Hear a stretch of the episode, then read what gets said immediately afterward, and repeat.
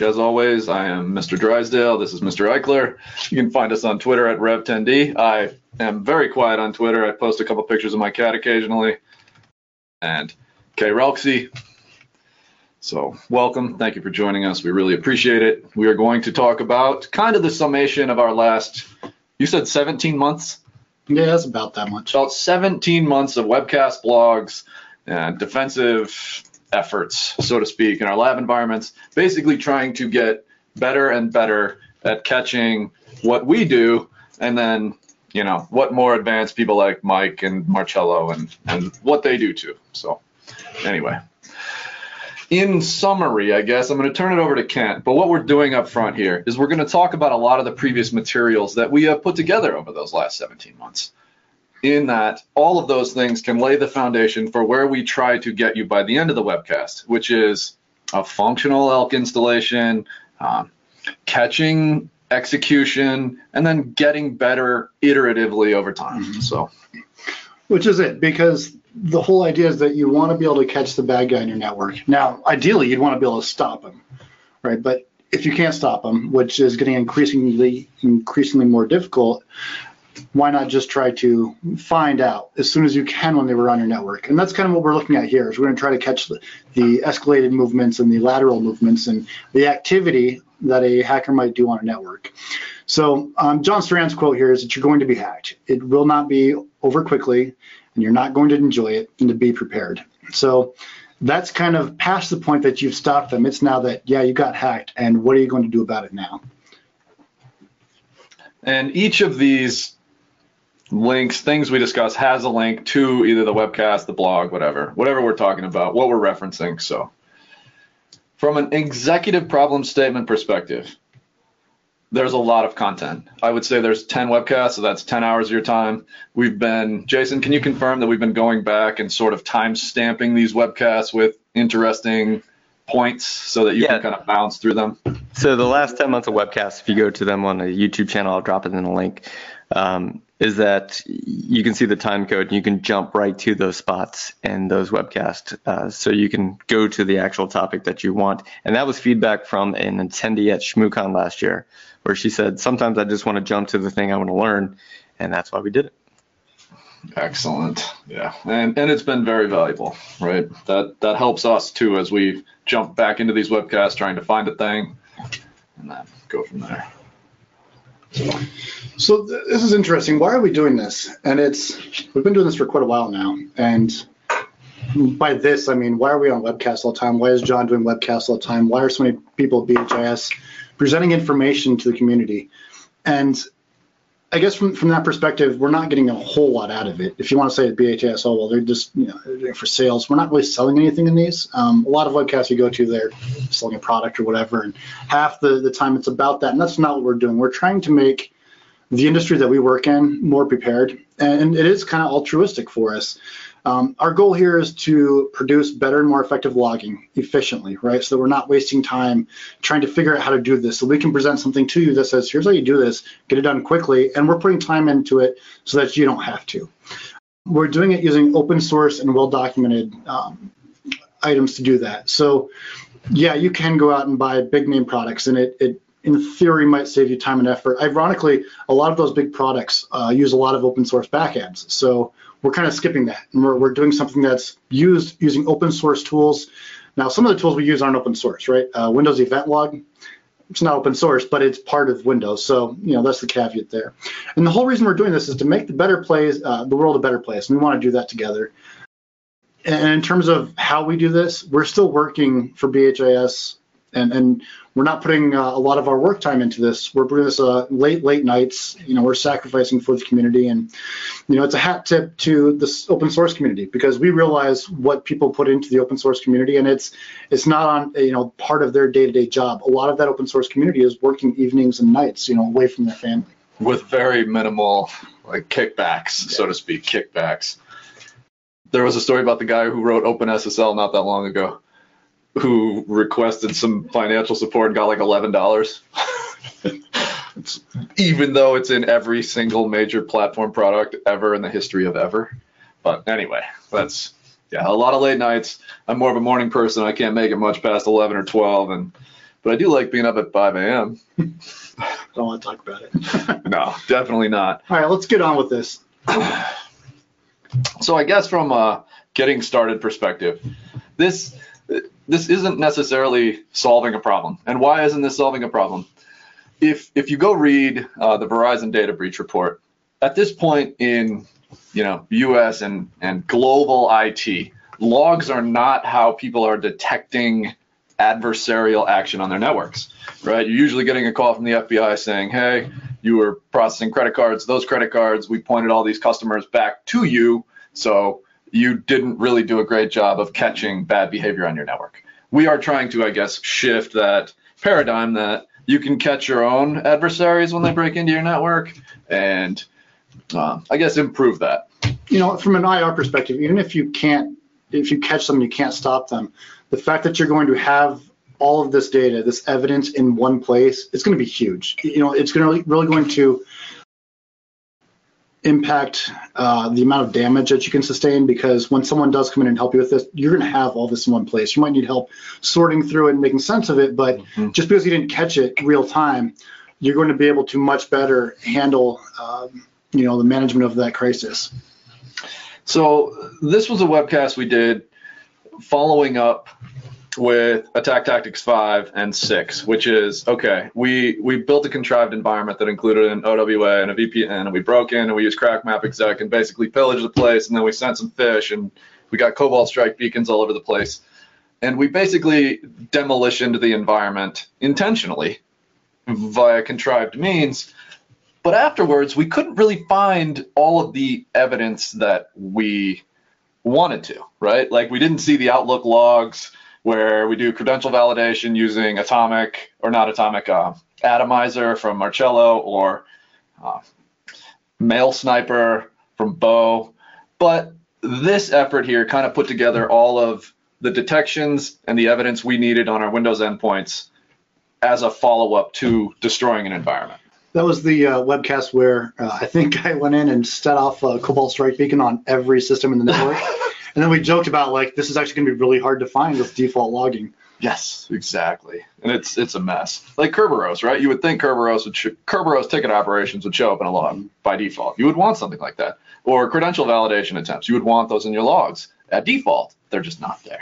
So almost, I think this was last year we did this one, and this was best practice to frustrate attackers. This was not last month, because we did someone, something similar last month. We actually talked about group policies, and we kind of did this in this order for a reason. Yes, it's been a, a whole year already, but you know, for a lot of this to work, if you have a very messy Active Directory domain, I mean, I guess that's security by obscurity, because an attacker is going to have a heyday trying to find anything, but on the other hand, you're really slowing down your ability to do much in the environment anyway.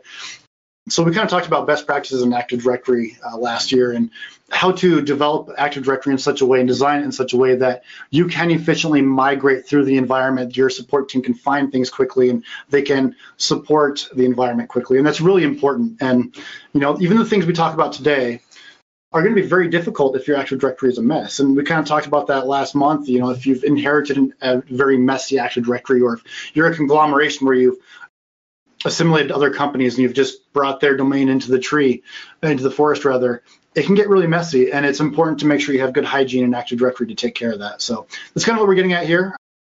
Go back and watch that webcast if you're in that environment that is kind of a mess. There's some really great ideas on how to handle that. Yeah, it also talks about, right, like testing your own password hygiene. Mm-hmm. Like, I loved that slide in here where it shows you how to use, Atom, not necessarily Atomizer, but Mail Sniper, right? You can go, or domain password spray, your own environment. So you know if employees have winter twenty nineteen or winter twenty twenty is coming up, December twenty nineteen, December nineteen bang, all these things that we're going to try initially to get in. So there's a lot of discussion here, not necessarily about the group policies, which was one of my favorite webcasts just in research, but this is this is an interesting webcast in that it is a, a broad perspective of how to configure Active Directory from our perspective, from an adversarial perspective, to make it hard on us. So anyway, let's move on. And then A T five, Attack Tactics five. This was a really fun one for us in that we got to take down our environment, right? We had interns helping us do things and click on things and break things. And I feel bad for our Windows lab that's still out there oh that has gosh. lasted almost a year and has been pillaged and destroyed and been an attack surface for everything we do. it's getting to be a mess, and we're going to have to rebuild next year. It is an absolute disaster. I, I pinged Egypt last night about eleven o'clock and asked, hey, dude, are you, I'm getting some alerts. Are, are you in our lab right now, like pillaging the place? No? Oh, okay. Well, I got to do I R in the lab real quick. Thanks. Real quick. Yeah, really quick. But we have the logs we need. We have Elastic. It's pretty quick and easy to go figure out where the source machines are and where the stuff is coming from. So, um, yes, this lab is a mess at this point. But so where we're going with this um, is we're kind of going back and looking at the different things we've done to defend and attack networks, because that's all going to be relevant to what we're actually going to talk about today. So, oh, this is amazing. There's a, a really interesting point in here. John used to talk about his, I don't want to call it a body double, but a doppelganger, so to speak. And then they had some, you know, back and forth tiffs about it. One of them is an underwear model, apparently. This is a real thing, like John Strand underwear model versus John Strand hacker. So this guy's suggesting you go Google John Strand, it autofills underwear. Anyway, it's brilliant. So then in A T six, John basically kicked us out and said, you're not involved. We are going to do this again. I am going to do this again from a perspective of all of the things you did and where indicators of compromise should have triggered me as a blue teamer to catch you as an adversary. So A T six was the follow-up to us destroying an environment with all these tools and, and whatever techniques we used. So he talked about canary tokens and what two-factor is, why that matters to you, how it you know can improve your life, obviously. User behavioral analytics. So anyway, this is a, another great webcast, all John and A T six, but... Let's have about chat about L A. I think it works for so many. It sure does, doesn't it? Where, did we miss the salt and pepper? Is that coming up? No, it was the very first slide. Oh, should we go back? No, we should okay, not go back. Always forward. It's never straight. Further.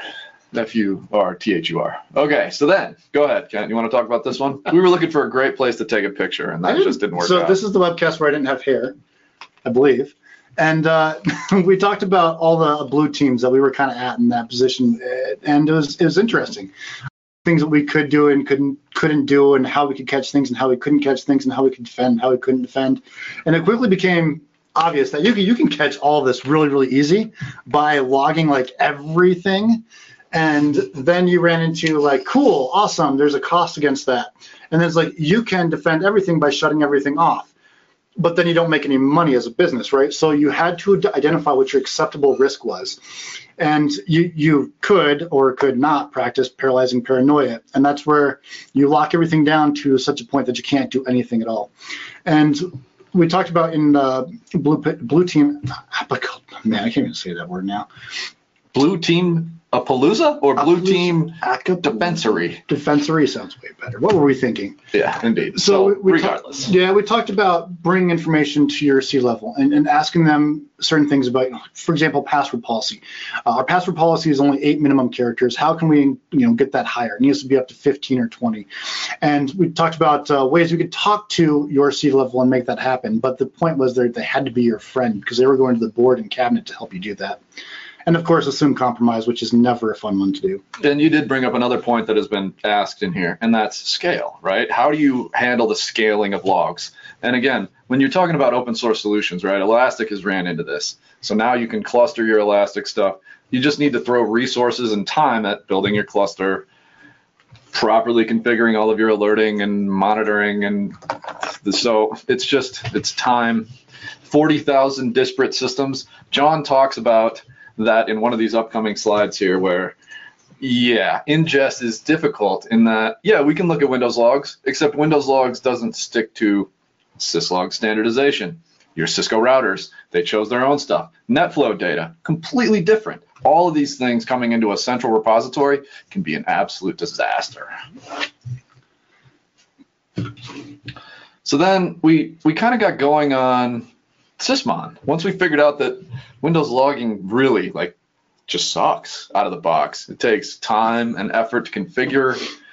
And then installing Sysmon, we get about I don't know, ninety percent of what we want. Yep. It's interesting, as we went through, we said this is about seventeen months or so, and just seeing how things have changed in seventeen months, the stuff is now being brought up, and it's, you'll hear B H S talk about Sysmon in pretty much every webcast now, because we really want people to go to that way. And it's, I mean, again, it's open source, but the point is that we found a tool that makes sense and is working. Mm-hmm. Indeed. So this, this was a fun webcast too, in that he, he deploys Sysmon, shows you the group policy for deploying it in five minutes, demonstrates AppLocker, locking things down, catching all that stuff, and and really discussing what we just talked about, in that all the disparate nature of logs is hard, but... I mean, in pre-show banter, I made the comment to John, I was like, yeah, you said you could do this all in five minutes. And he says, well, I can do Sysmon in five minutes. The rest of this, we kind of talked about this earlier, like why B H S is putting all this time into this, and it's not easy. I mean, we've spent a, a ton of time just to get screenshots for this webcast, and you know, to get to the point that we might be able to do a demo in the webcast. And the reality of it is, doing this is not five minutes. Sysmon is five minutes mm-hmm. if you watch the webcast, and and you know, can quickly do things and have all the files prepared. But the rest of this, it's not that easy, and you really have to, you know, there's not a lot of tutorials out there that say do this, do this, do this, and do this. Or there might be, and they don't work as as prescribed. And it's very interesting in that nature that it's not five minutes. And mm-hmm. to get to the point where we are now, it's taken us seventeen months of webcasts and all the research behind that. Mm-hmm. And how many intern hours on all that? Oh, plenty. Yeah, it's it's, it's crazy to think about. So uh, regardless, Sysmon and Elk has accomplished eighty to ninety percent of our mission. Mm-hmm. You know, enabling T G T monitoring and Kerberosing and some things on Exchange, PowerShell transcription. These things have really kind of capped off and got us to about ninety-five to ninety-seven percent of what we want to see when we execute things in networks. So then John, again, this is part two of his Sysmon, AppLocker, Elk, where he is really, you know, he's diving into, I think, Helk in this webcast. Am I wrong? One of these two is on Helk where he I demonstrates. I don't think it was this one, but okay. It was, I do like the fact that he said, you know, using AppLocker, ninety-five percent of the, the bypasses are going to fail. And I, um, it's interesting from that perspective. And I think the, the point comes down to logging is still really important. And like last uh, webcast, I said, log everything, which is really cool because we can do that now in terms of space. But when you actually start to, to look at the ability to ingest that and find what's important, it becomes much more difficult. And that's where, you know, Sysmon comes into play. It's where the uh, ElastAlert comes into play that we're going to talk about later. Okay, so I think we're at a good place. C J, Jason, questions, anything you guys want to address here at this point? I see his lips moving. You're on mute, C J. Oh, he's not. There we go. There we go. All right, mate. No problem. Uh, So as far as detecting specific techniques, so this user's asking specifically about attacker dumps Active Directory hash database by a volume shadow copy. That um, is awesome. We will actually get there to that very exact thing, and that is the goal, right? And we're going to show you how we have gone through the rinse repeat process using the Atomic Red Team. Red Canary has built a tool that really can show you the way to using Helk, Elk, whatever, Splunk maybe, whatever your detection mechanisms are. The Atomic Red Team can supplement your efforts in getting you to that next level of catching people and bad things before they happen, right? You are going to execute these commands and you're going to see them show up in your dashboards. It's going to give you the indicators of compromise you need to go start your I R processes. This is going to start you down the path of executing dangerous things on your network in a very controlled manner so that you can continually improve your logging, your alerting, and your fixing. Um, I do like the comment someone made that if you have a one hundred gigabyte gigabit network interface that's full, you can very quickly fill up your log, your, ten, your ability to ingest logs. I don't know a whole lot of companies until you get up to, I don't know, Fortune one hundred. It's a lot of data. fifty thousand A D account. I, I, I can't imagine ingesting one hundred gigabits per second on a network. Yeah, that's and that, making forwarding decisions uh, as a device. Yeah. That, that's just crazy, man. to have to have a uh, a tap that's ingesting that much is, man, yeah, a like beefy the, system the, behind that. Like the Naris seven hundred? Yeah. Anybody seen that? Anyway, C J, what else you got? Yeah, someone asked about uh, anything I got on speccing these systems out for performance. I tried it at home, said it, yeah, it's pretty our, demanding. Our lab, is, our lab is small, thirty, thirty-five workstations, a few servers, um, random things going on all the time, right? Kent's white noise script, which is making constant requests for websites in the uh, Alexa one hundred. And I think we agree, Helk is hungry. Yeah, it is. And we, we deployed it with ten... see, ten gigabytes of RAM. Yep. And for that system, I haven't had any, tr I had some trouble with it initially, of course, troubleshot some stuff, and it's, it's running really effectively at this point, but, you know, scale is everything. We got Security Onion to work well. We, we tap, all of our taps went to Security Onion. We got to the point that we really couldn't handle that running virtualized. We actually had to run it on bare metal. And at that point, it could handle things fairly well, but we know we're still missing things. And that was with running Brill on our taps and everything. So it, it can get, I mean, that's with sixty-four gigs of RAM and a spinning disk. That might be the problem, but it, it still gets hungry pretty quickly. Yeah, for sure. Um, the cool thing is with Elk, you can go down, I believe it's under the status page. We'll tell you some information about if there's delay on writing channels or writing alerts to channels, and that way you can kind of get an idea, but to get to that point you really have to start and kind of grow from there. So, and then Jordan, anything on uh, any resources you're aware of on Helk in the A W S or equivalents? Or oh, holy cow, I would treat that as if if the SpecterOps crew hasn't deployed an A M I that is pre-configured for Helk, I would treat my deployment of Helk on A W S as I'm going to go get a beefy E C two instance, and I'm just going to do exactly what I did on-prem. It's going to be expensive. It is going to be very expensive, yeah. I think that's why we ended up, you know, purchasing equipment to do this on-prem. Um, I suppose in reality we spend a lot of money on electricity, but yeah, air conditioners are good too. Yeah, exactly. Um, are we good? Are we about caught up? Keep rolling. Lots of questions, but you guys are going to have to roll. Okay, no problem. So then this this was honestly one of our most popular webcasts. This was um, so much fun to research, and it's created a ton of work going forward for us. Yep. Right? We're going to break this out into here's our tiny environment, here's an attack, and here's a group policy that kills that. So we're going to try to drop five to six minute videos on that whole chain individually. So there there's a lot more to come out of this one, but this was one of my favorite and personally most valuable webcasts. And there's more to come on that, because we, we listed off like the top, we said like five, ten, fifteen, like, got huge of all the different attacks we wanted to cover that could be stopped with group policy. I think those are going to end up being smaller webcasts or smaller videos we're going to post, because there's so many we just can't get through them all. Yeah, and then a number of blogs we used. I was referencing a, a blog from two thousand seventeen written by um, Derek, who, you know, has gone through and identified a whole bunch of interesting Windows event I Ds. We did, uh, I referenced both of John's blogs on Sysmon, AppLocker, using the Helk deployment from Cyb three ward zero g, who's SpecterOps. Huge props on that effort. I would personally believe it not to be an alpha project at this point, and that it's moving into beta. Not sure if there's been a lot of effort put forth recently, but it is functional to our needs.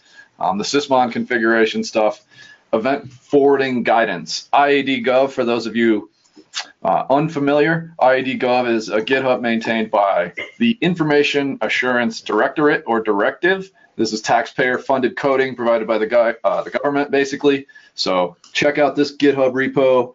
Um, there's a ton of fun things on there. They try to do a really nice job of getting stuff together for uh, the benefit of cybersecurity operators, essentially.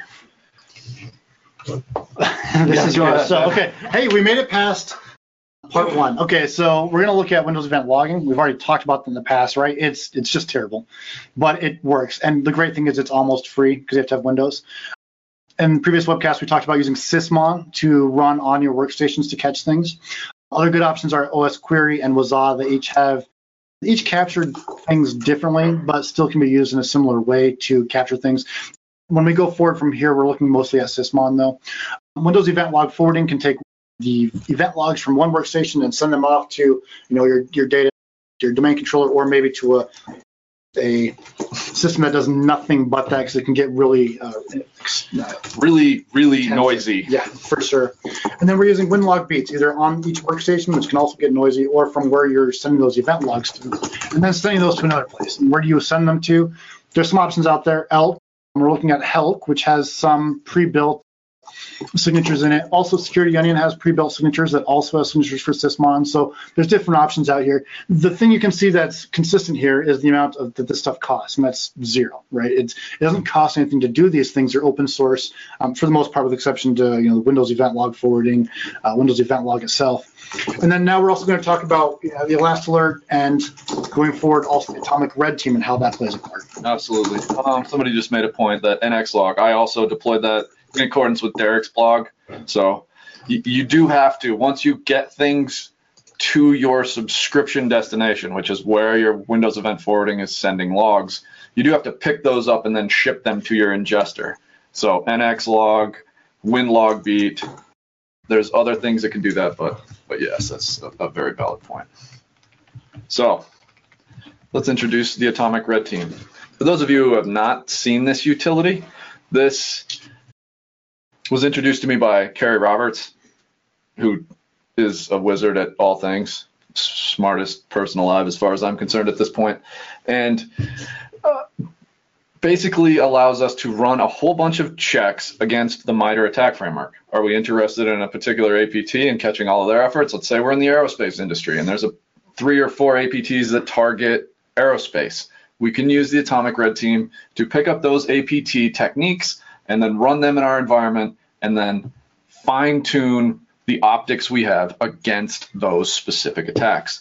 You can also go another way and just take a specific technique, a T, like T ten oh oh three, which is credential dumping, and then figure out how we can catch, see, witness, all of those things. So the goal here is to take Atomic Red Team so you can simulate those attacks. And I, should, I shouldn't say it's just simulate. It's actually doing the attacks. It right? actually It's actually going to do the exploits. But the whole purpose of doing those is so that you can test your logging and your alerting and see that, yes, the Atomic Red Team completed successfully. Here's the output of that. I was able to run the exploit successfully. So that's a test of your controls.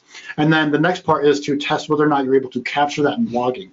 So were you able to capture just the, the detail in logging? That's not Atomic Red Team doing that. We're just using Atomic Red Team to help us simulate those exploits or run those exploits. And then the rest of the framework we've built with different open source tools are helping us get to the point that we can now use Atomic Red Team to run the exploit, use all these other different tools to get to the point where we've got that in an interface where we can now look at it and alert off of it, right? And then if you missed it, then you can make some changes to your logging and go back and run the Atomic Red Team again, make sure you get that successful response, and then check your logging. And you're able to tweak your logging very, very quickly that way. Absolutely. So again, simple, easy to execute, improve your detections in accordance with MITRE ATT&CK. Uh, big shout out here to the Red Canary crew. Some of them showed up at our talk at B-Sides Denver, which was awesome. Mm-hmm.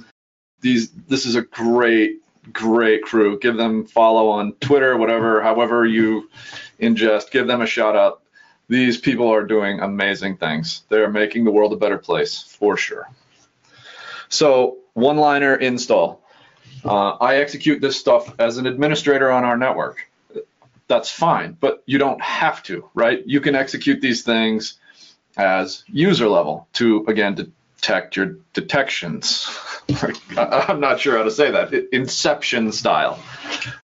And I absolutely do not use Atomic Red Team on a red team because to change, modify, and tweak what happens in there, you're going to have to, I don't know, edit thirty YAML files on some of these attacks, right? If T three is, or T ten oh three is credential dumping, it may execute nine different checks. You've got to modify all those to make sure they're doing the right thing and that they're uh, quiet, right? We're on a red team, so I don't know. No, this is, this is a blue team tool at this point. This is an offensive defensive tool. It'll be very noisy for um, a red team's. If not. You want to get caught, this is how you will use it.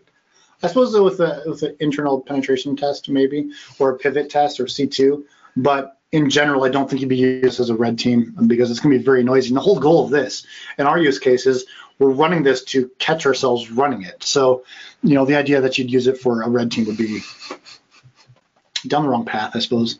Yeah, indeed. Uh, it was an easy install then.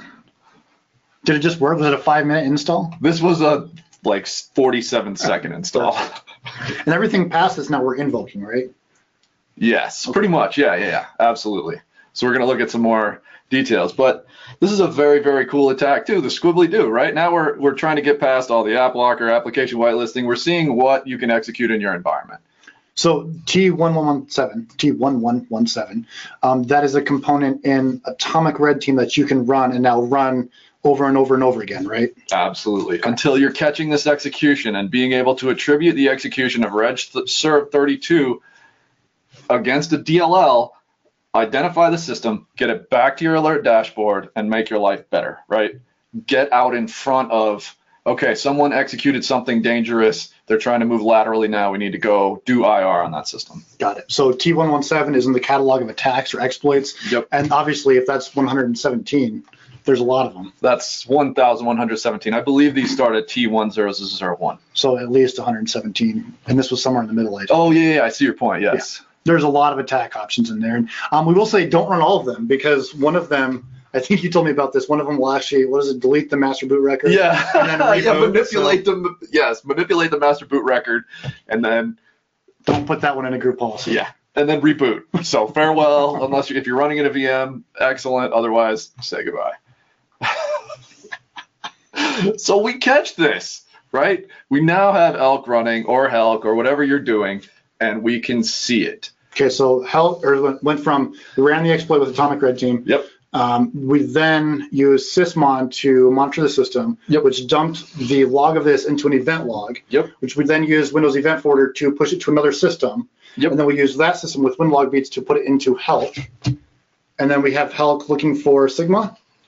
In, not yet? Not yet, nope. Okay, but it's in Helk, and that's where he captured the screenshot. Yep. So all okay. those things chained together got us the visibility we needed. Yep. So we see the execution of reg serve thirty-two against the D L L that pops calc, as you can see in that previous screenshot. But we can talk about that a little more. Here's our atomics. Let's, let me get this thing up. Oh, there's a lot of attacks in there. Yeah, yeah, there's a whole ton, right? Remember, adversarial techniques, map from MITRE, cloning the Atomic Red Team, in theory, installing that on your system, brings in the entire atomics container. These are all checks you can execute. Some of them are Linux, some of them are Windows, some of them are Mac, but as you see, one, we install, we get the atomics container. Two, we go look at the YAML if we're interested in what's actually going on.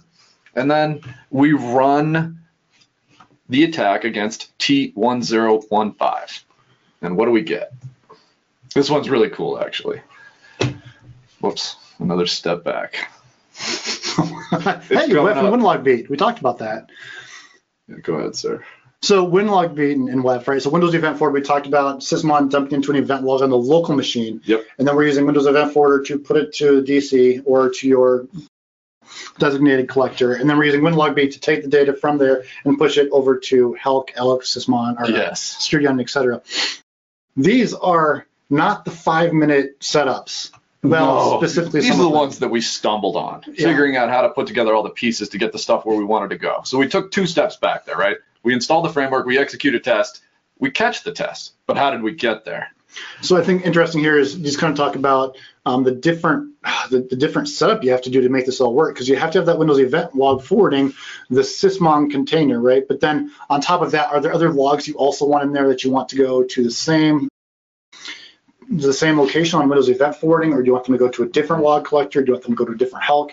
And all that is configurable. And when you first set up, I think is it just looking at security logs when you first set it up? Or do you use the uh, It's, it's just looking at application okay. logs, right? Swift on security would be a Sysmon configuration. Sysmon configuration. And you're using Windows event log, and you have to specify the event logs that you want forwarded. Not the yes. not the event log type I Ds, but the actual container they're in, right? Yes. Okay. Yes, exactly. Okay, so then, now, do we have the thing? Excellent. So T one zero one five executed O S K, right? An on-screen keyboard, the magnifier, the narrator. Can we execute any of these things? And we get a logging output, right? So this logged.csv file, that is what we see here in output. It tried five separate tests. Those separate tests are each hopefully caught and sent to our Helk, Kibana, Elastic stack, processed by all these things, and alert us, let us know what's going on. So that log is actually the log of Red Team doing its job of simulating attacks. Correct. Got it. As a user, yep. So these are the things in that particular test on the left. These are the output of the execution of that test And then hopefully our next slide shows us catching that stuff. So then again, we catch it, we see it, we're doing better. We can attribute it to a specific workstation. Um, our lives are improving, right? We're, we're catching execution of rare executables. So and again, this was in Sysmon. This was in Sysmon. This, this was from Sysmon okay. to Windows Event Log, picked up by the subscription and forwarded, grabbed at the forwarder and dumped into Logstash. Logstash processing rules, then put it in our Kibana dashboard appropriately. Log indices. Yes. So yes, there's a lot of bits and pieces here. This is not five minutes, but we are getting closer to being able to deploy this in a network in a full day. Uh, I don't, I don't know. How long do you think it would take you at this point? Not seventeen months, like it took us. I would say that's exactly right. Okay, so we are we are kind of moving along here. Let's let's take another break here. C J, what do you got? Like the stars. So many questions. Well, we've only got four or five slides left, so you guys rock. All right, well, uh, why not use O S query versus Sysmon? I tested O S query, and I don't have any specific reason to choose one or the other. Right, nice. I, they're both exceptionally effective at what they do, which is catch and provide optics into an endpoint, and that's what all we right. want. Right, O S query ingests are beautiful, just like Sysmon. Great. Thoughts on log shippers, Winlogbeats, and audit beats? Yep, we used Winlogbeat. I tried N X log. FileBeat is similar, yes. You can drop FileBeat on your Linux boxes with an apt install, with, with whatever. I was immediately seeing my S S H logins, my user stuff. Yes, FileBeat works the same. Here's where I destroyed my environment when I was doing this. I was like, you know what? It's cool to just ingest Sysmon, but I, come on, I want to ingest it all. Which works really good unless you don't have things sized appropriately, because you can start tipping stuff over really fast. And I think someone else mentioned that. How do you right-size this? And in this environment, we right-sized it for Sysmon ingestion, right? Mm-hmm. But if you start in ingesting everything, you have to have something on the back end that's able to support it, or you will just tip this stuff over, and, and that's not useful at all. So okay. I don't think there's an, an easy answer to that. We had a lot of questions on the scaling, and yeah, you, you I, gave some indicators. Go to hardware. Right, scaling is a huge challenge, and that's the key Absolutely. Of architecture. The, yeah. the nice thing is, if you are using Helk or E L K or, or Security Onion, they will tell you how it's doing and how it's recording, right? So you can go into the processing on the Kibana interface, go down to the status, and it will tell you if there's delay on writing things to disk or writing the indexes, indexi? indices. and uh, also on Windows, right, the Windows event forwarding will also tell you if there's a delay in it ingesting logs. So if you're using those two, you're going to have an indication whether or not you're right-sized or not. I suppose it would be possible that you're going to start, you know, filling networks as well, uh, just the uh, transient networks with data if you start pushing too much. Yeah, Sean just made an amazing point. Sean, we were blue teamers once, and it's so hard. Oh, it's so hard. I remember shuddering at night. I got the eye twitch really, really bad. Like uh, my right eye would twitch constantly during the day, and I would go home and I would get like, you know, you relax on the couch and your eye like twitch would start. Dude, blue teaming. Uh, uh, yes. It's hard. Any, anything on Windows event forwarding, the difficulties when you've got like a mobile mobile fleet, right? And that, that's not working well. So, yeah, that's a whole other go. So we do have an environment similar where we've got uh, we've got a bunch of cloud systems out there for B H I S, and we're we're dumping those kind of logs into our Security Onion that we operate, and it, it's traffic, right? There's a lot of traffic coming in, and the irony about that is those cloud systems, we're monitoring all the traffic on that, so we've got a bro logger there, and every time that sends logs in. We've also got that tab, so we're generating logs on the logs that are coming in, and then later on in the network, we've got logs that are generating on the logs that are generating on the logs. Ridiculous stuff, but yeah, it's definitely scary, right? My suggestion on that would be to use some sort of failover with load balancing, use multiple I P addresses. Don't use I P addresses, they'll use D N S names, so that if you're on the back end, you have to move your systems. You're not stuck because you used an I P address originally. So use D N S with load balancers. Have a beefy system that can collect it, and have a reliable internet connection to make sure that internet connection is large enough that you can have that data coming in. And then, of course, you're going to have to whitelist that data and probably inspect it to make sure no one found your incoming data, because you're going to have to have most of the internet open to capture your mobile wor uh, workforce. So that is kind of scary thoughts. I guess you could whitelist to like all the mobile carriers, but then you're gonna get someone that goes to uh, Starbucks that you're not gonna catch because they're on Starbucks Wi-Fi network, and yeah, that's definitely a consideration there. Indeed. Cool. Keep going. We got plenty of time. Patch came up uh, for memory leaks and Sysmon. Any uh, admin tips for how you would update Ooh. that? God. Of course, that's something complicated. We don't really have to worry about it, so we haven't run into this problem. Thus, we haven't had to come up with a solution for the problem of Sysmon memory leaks. Is it an actively maintained package? I believe it still is. I would say that we were got really good at tipping stuff over, so it doesn't surprise me. My suggestion maybe on that is to every hour run a script that kills Sysmon and restarts it, so that you never get a huge list of uh, uh, memory usage on it. That's not a really great way of handling it, is it? But it's a, a workaround until, you know, the... Um, Say what? Jeffrey is claiming that it requires an uninstall, reinstall. Oh. Ouch. Ugly. Is there a specific Windows build? Is there a patch combination? Is it... Wow. Yeah. I, Jeffrey, if you've got any way of updating us with what you got, that that's terrifying. We do have some comments coming in about that, so we're going to review those comments after the webinar. Yeah.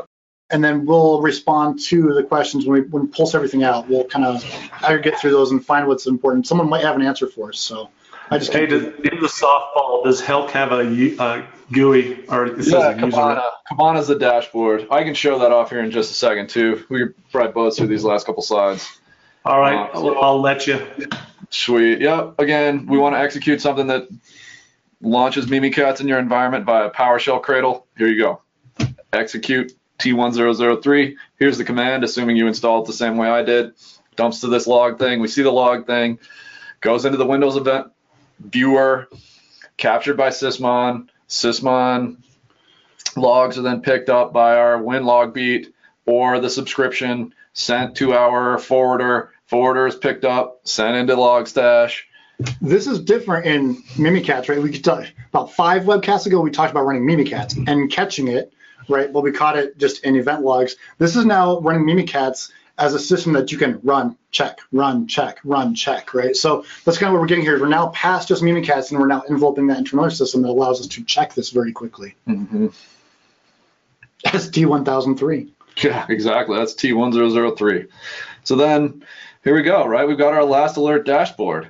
We see these amazing things happening in our environment, and we can go drill into them. What, what rules are getting flagged by Sigma? How are these alerts kind of rising up in the dashboard? Why?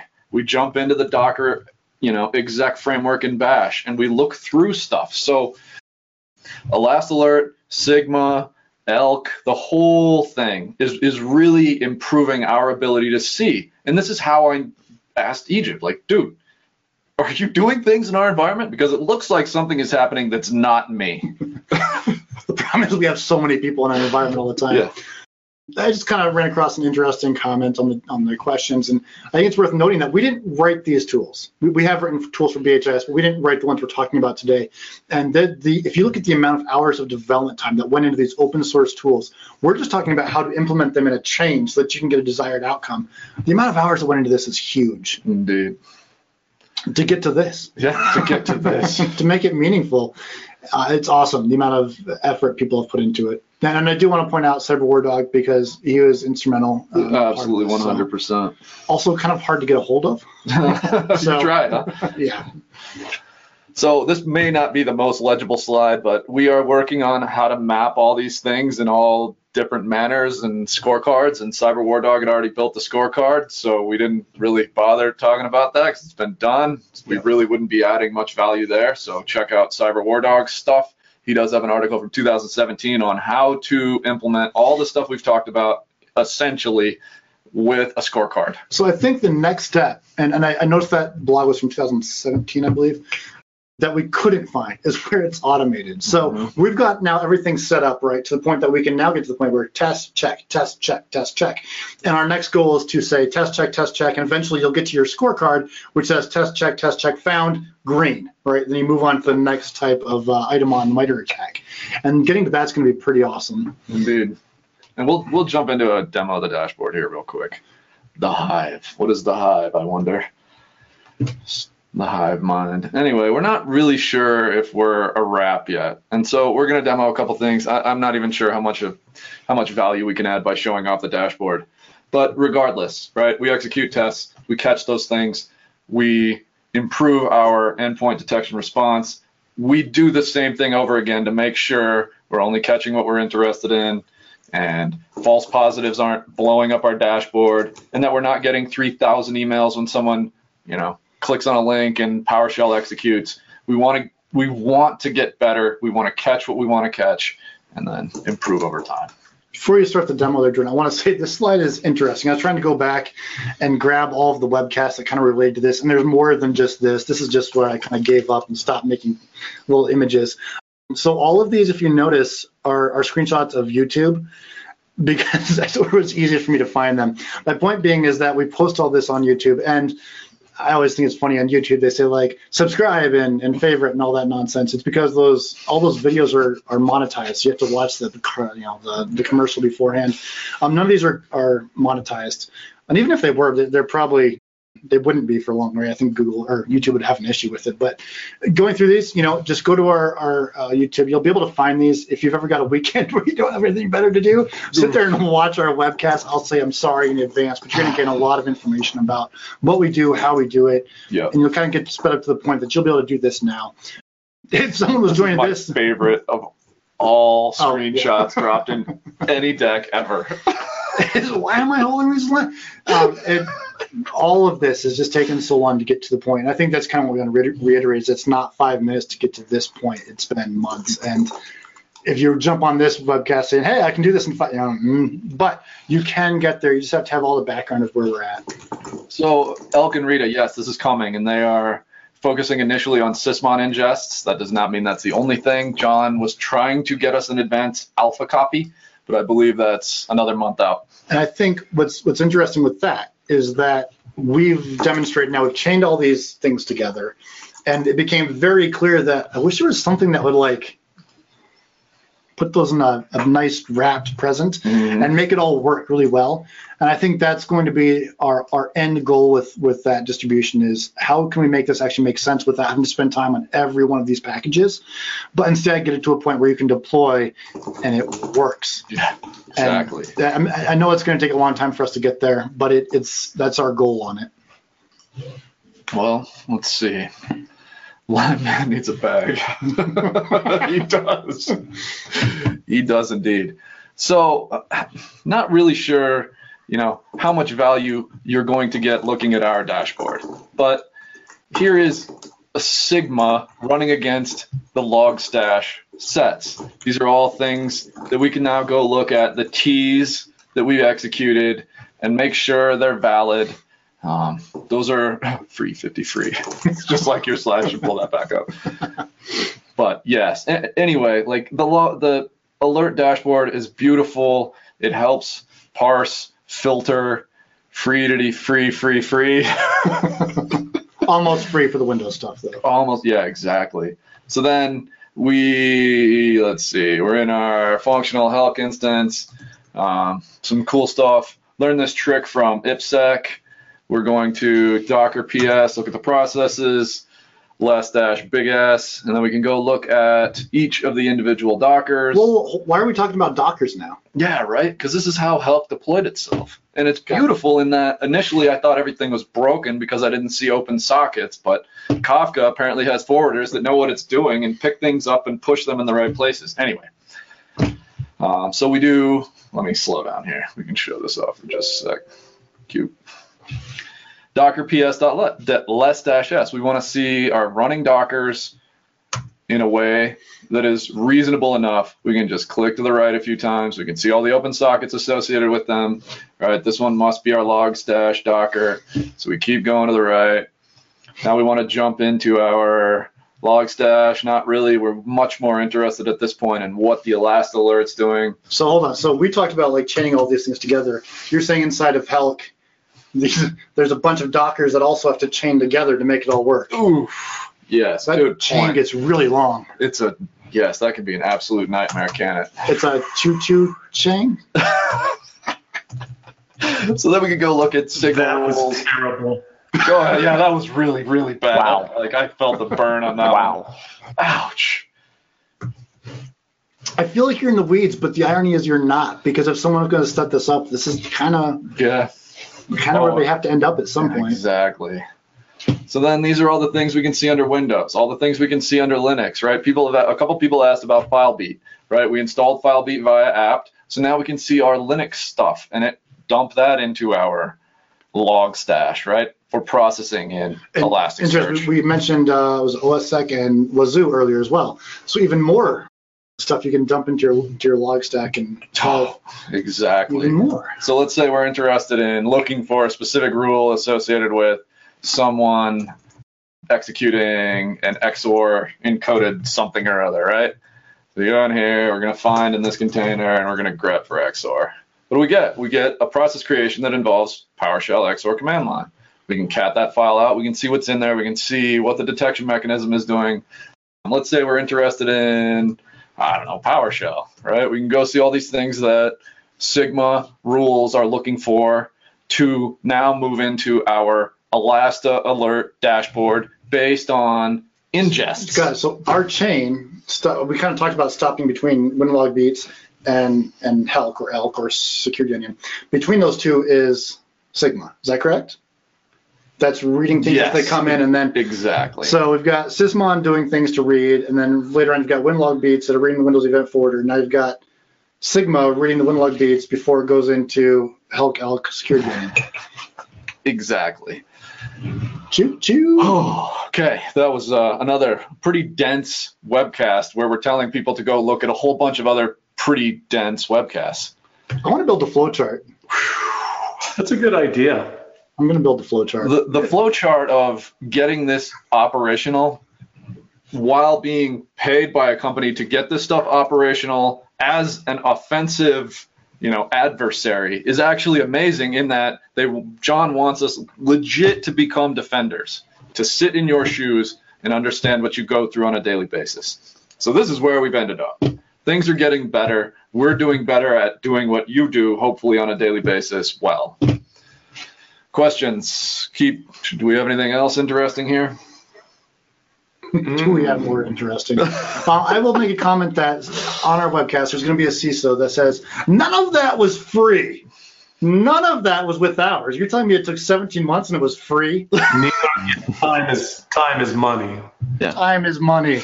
That's why we're money trying. Money is money. We've, we've set forth this pain to try to get there. So have others in the community, yes. open source community. We're trying to do it where you don't, where we can minimize that number as much as we can. Too legit to quit. Oh, I sure. like this question. Do you see a well manicured E D R as a replacement for Sysmon slash W E F? I don't know. What's your budget? So kind of it, it, Windows Defender. Tell me that Windows Defender is not exceptionally effective these days. They have the effective. They have the quote unquote open source intelligence of every Windows ten deployment on Earth at this point, like pushing data oh. into their cloud for processing, right? So Windows Defender is now operating under the guise that I see all activity on all Windows systems that it, it, that hits my processing engines. Um, so you raise an interesting point that when we run Atomic Red Team.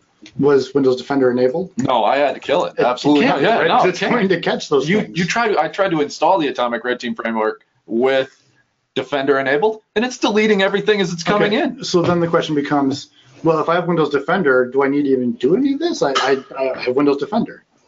Well, hopefully. Uh, the idea is that, so, right, because we didn't try to do anything that would bypass it, right? Bypass Defender, because it can be bypassed. I think that's what's important to state here is Atomic Red Team doesn't try to do anything to bypass this stuff, but it's bypassable. And that's what, you know, B H I S does on their engagements all the time, is bypass the fact that you have A V. If we can get past that, then we can still run our exploits. Yeah. So you still want to do this because you want to catch the exploits as they run, even if the attacker was able to get uh, bypass A V. Yeah, and I've seen the A T P so many times in this comment section that it's worth talking about. Um, advanced threat protection is an incredibly expensive tool that is incredible at what it is tasked to do, which is see everything adversaries do on your network. I mean, it it was a uh, was it Derek that ran up against an A T P network? They saw everything he did. I mean, there was no, it, it didn't miss anything, basically. But yes, cost, dollars. Right. Uh, Ruben, the flowchart. When we post on the uh, when we post on the blog, we'll make sure we have a flowchart in there for you. Because it's, I realized, and maybe I, I a picture of a choo-choo train, and that's all. Make I don't like that. C J does not. Maybe like a switch yard. Yeah. Maybe a switch yard, not a choo-choo train. Yeah. Guys never go linear. It'll be a kill chain. Ooh. A reverse kill chain. Yeah, say that. A life chain? Yeah. Oh, we'll get there. Preferences between Helk and Security Onion. Kent absolutely loves Security Onion because of the other integrations it has. I have not played with Security Onion a whole lot. Um, installation is easy. They come with custom I S Os. It's ready to ingest packet data. It's ready to ingest log data. It's got pretty dashboards. It's yep. So Security Onion was useful in the fact that even with Helk, right? There's a there's backend signatures that are put on Helk. They're both both built on Helk. So if you look at it from that perspective, but Security Onion has a lot of other features in it. They've got the Wazuh receiver in it, so you can run Wazuh on you know Linux and Windows, and it can ingest those logs and then make sense of those logs. Security Onion also does P CAP analysis, so if you've got it with a mirror on the Security Onion system, it'll actually capture attacks as they happen, and then you can pull up the attack and the associated P CAP with it. So it's great from an I R perspective that way. Um, Helk does not do that. So from the perspective of our demo here, we didn't need all that, and if we did it, it would just make our headaches that much worse in trying to get this to you know, a working fashion. Because like I said, I got really great at tipping this thing over. But from the, that note, we use Security Onion to monitor all that stuff anyway, because where I said we have those taps, right, they're going, they're getting bro capture, but we're also using Security Onion to build all of those P CAPs for us. So any attack that hits us, we're generating a, a P CAP of it that we can go back and, and later look at and investigate. Now, all right, that is a great point right here. And that system is huge. So you talk about right sizing, you think about all that traffic we're doing, and we have to capture it and make P CAPs on it. It is massive. Yep. And one more thing. This, go ahead, C J. You got something on your mind, too. No, you guys got one minute, so apologies yeah, yeah. to all the great questions we didn't answer. This, this individual just made the point that we are trying to make. He, he made it really, really effective. So using Helk and Sysmon in time well spent, right? So we're investing resource capital expenditure to deploy Helk, Helk, Sysmon, capture these things.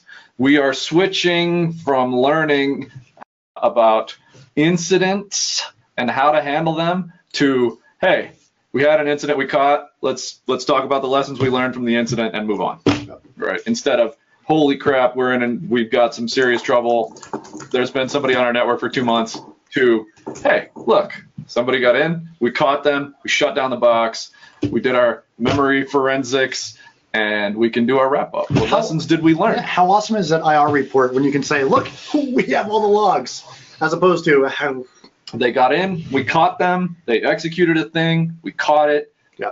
They did not escape the box, here's our wrap-up. Real quick, Helk versus Helk, why? Uh, Helk doesn't have any signatures pre-written. It does not, does not there's have, no Sigma, no yeah. ElastAlert integration. Cyb three ward zero g made this really nice for us. With really, Sysmon. really easy. Yep. So that's kind of why I looked at Helk. Helk has that, and it's actually Hunter Helk, right? So it's yeah, made hunting for hunters. Helk. Yep. This is a threat hunting Helk um, installation. Helk is awesome for a SIM, but there's no signatures pre-built, right? So you're going to be spending all that time building signatures. Whereas Security Onion has generalized uh, signatures built. So you can index, and once you have indexed, thank you, C J. uh, what's up? We've got all people right. who got to go to the next meeting. Yep. This Any final words? Podcast. Any final words? Really appreciate everyone.